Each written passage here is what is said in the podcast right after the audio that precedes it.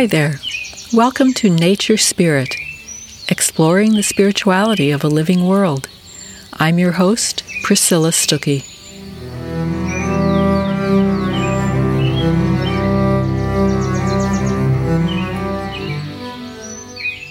This week, with our attention on the Supreme Court, I was thinking a lot about one sentence on law that was spoken many years ago by an Aboriginal man of Australia. Doug Campbell was sitting one day with the anthropologist Deborah Bird Rose, looking at a large hill across the way. You see that hill over there? he asked Deborah. Aboriginal law is like that hill there. It never changes. Doug said that white people's law goes this way, that way, all the time changing. But Aboriginal law, it's hard, he said, like that hill. And then the sentence that has stuck with me since the day I read it the law is in the ground. So, what did Doug Campbell mean? How can the law be in the ground? To understand it, let's look for a moment at Western law, which starts with the idea of property. How to protect the rights of property owners was the founding purpose of Western law, going back even before the Roman Empire.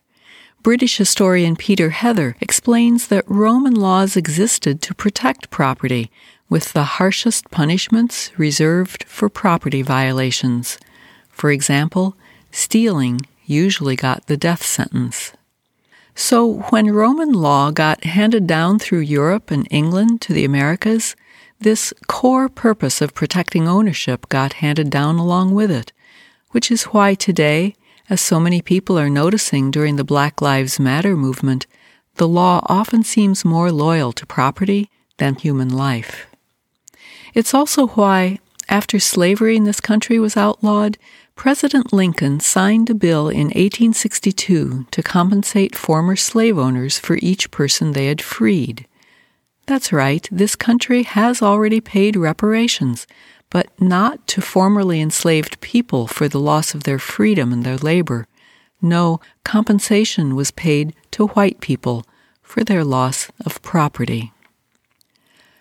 When the founding purpose of law is to protect property, a few implications follow. One is that Western law starts with the individual, not the collective. Law does not, in the first place, support good relationships or healthy communities or the health of the earth. Its central focus will be individuals, and especially what those individuals own.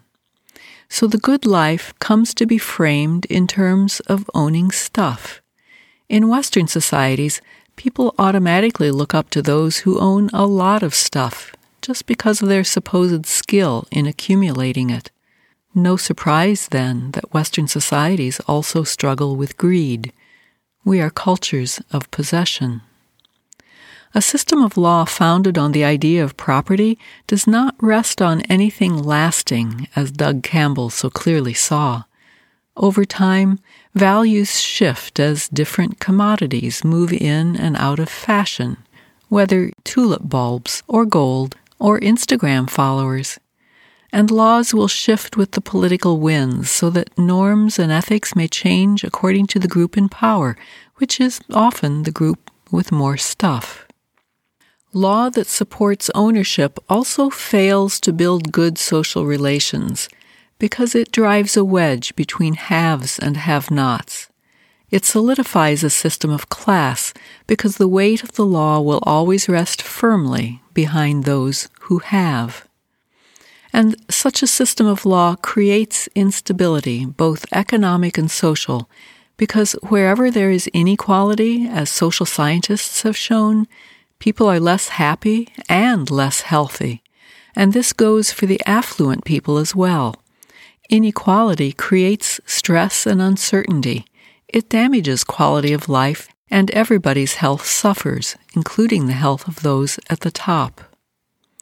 So, what does a system of law look like when it is rooted in the ground? Among Doug Campbell's people, the Aboriginal peoples of Australia, it means that all ideas about how to live a good life begin with one question What's good for the land? Because if the land is healthy, the people will be healthy and happy. It starts with caring for the land. It starts with loving the earth. Different kinds of land may need different kinds of care, and for Aboriginal peoples, it meant, for one thing, tending the land with fire. Over thousands of years, they performed cultural burning or cool burning. They would set small fires in a patchwork pattern arranged over years. These fires enhanced life. They prevented large brush fires, and they promoted the thriving of many kinds of plants and animals. Indigenous tribes in North America cared for the land in similar ways for thousands of years. What would it look like in Western societies to start with the question, What's good for the land? The best answer comes when I think back to my own experience 30 years ago when I became a long hauler after a bout of influenza. During Christmas week one year, I caught a bad flu and my fever raged up past 104 degrees. For months afterward, I just didn't get better. Two years after that flu, I was still profoundly fatigued. If I left the house, I walked slow and stiff as an old person, and I sat down on whatever bench I could find to rest. I was a doctoral student, but I had to put my program on hold because I had severe brain fog for weeks at a time like so many people these days who are struggling with the after effects of COVID 19. It was a health crisis, and eventually I discovered there was only one way to get well, one way I had any chance of getting well, and that was to rearrange my priorities and put my health absolutely first. To do only the things that helped me feel better, and to stop doing the things that made me feel worse. This would not guarantee recovery, but at least it would prop open the door. So I followed a law of the body. I rested. For some years I took a nap every day. I was already following my passions in life, but I pared the rest of my life down even more. I ended relationships that were not joyful, and that included my long term marriage. I tried to live within my body's limits, never overextending. And all of this put me in precarious territory because it meant not earning a living and being very vulnerable. Plus, now I had turned into a social outlier because very few people around me were living by a law of the body. Other people seemed to get away with cutting their nights of sleep short or putting off following their passions in order to earn money first. Sometimes in a conversation, I would catch people narrowing their eyes at me and staring hard, trying to decide if I was sane. One or two accused me of being selfish. It was a lonely road because the law of the body violated most of the everyday rules. I'm happy to say, though, that it did work wonders. I spent years regaining all my strength, but caring for my body in this simple and humble way did build a foundation for health, but it took humility, listening for what the body needed, and following those cues with unswerving devotion. And this humility was an act of love, loving my body in sickness and in health, loving my body's limits, or at least making some peace with them. And for me, it was a profoundly spiritual experience because rearranging one's values means a rearranging of the heart, a spiritual change. And that spiritual change eventually bore fruit, life filled with more joy than I dreamed possible, and more love. The earth is in a health crisis now, a severe one, and recovering will mean transforming our values. We have to put the health of the earth absolutely first. It will take rearranging priorities in much the same way my own got rearranged all those years ago. It will take promoting things that enhance life and stopping things that diminish it. It will mean voting for equality and joy in our relations with each other and with the other animals and plants here on earth, because equality enhances health and joy is the fuel of life. It will mean listening with humility to what the animals and plants and trees and insects need to thrive. It will mean putting their needs first, for they were here first. They prepared the earth to be friendly to human evolution. Our lives depend on their lives, our health on their health.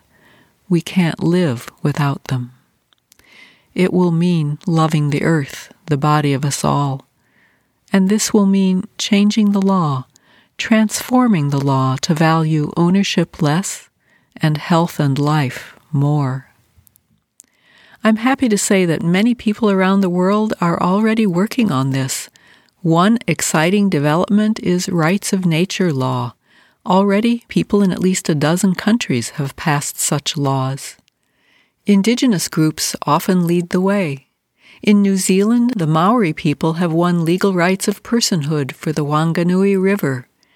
The Maori say, The great river flows from the mountains to the sea. I am the river, the river is me. Kelsey Leonard, a legal scholar of the Shinnecock Nation, says, I was taught that water is alive. It can hear. It holds memories. So, to deal with today's water crises, she says, we need to protect water in the way that you would protect your grandmother, your mother, your sister, your aunties. The rights of nature movement is growing fast across the U.S. Already more than three dozen local communities have passed ordinances to protect soils or rivers or aquifers. In Great Britain and Europe, many people are working to ban ecocide or the destroying of ecosystems. At the UN, they are working to make ecocide the fifth crime against peace. These laws upend the age old emphasis in Western history on the rights of property owners they shift the emphasis to the rights of the land to be healthy. They give nature a voice in court. They move the system of law toward the ground itself. We cannot live without breathable air, without clean water and soil, without the singing of birds and the vibrant lives of forests. If the animals die, we die too. It is that simple. So, coming back to health means loving our body, the earth, and putting that love into law.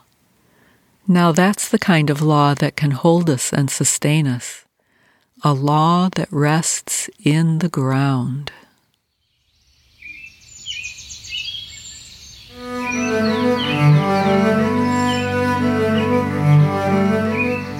You've been listening to Nature Spirit, a podcast with Priscilla Stuckey.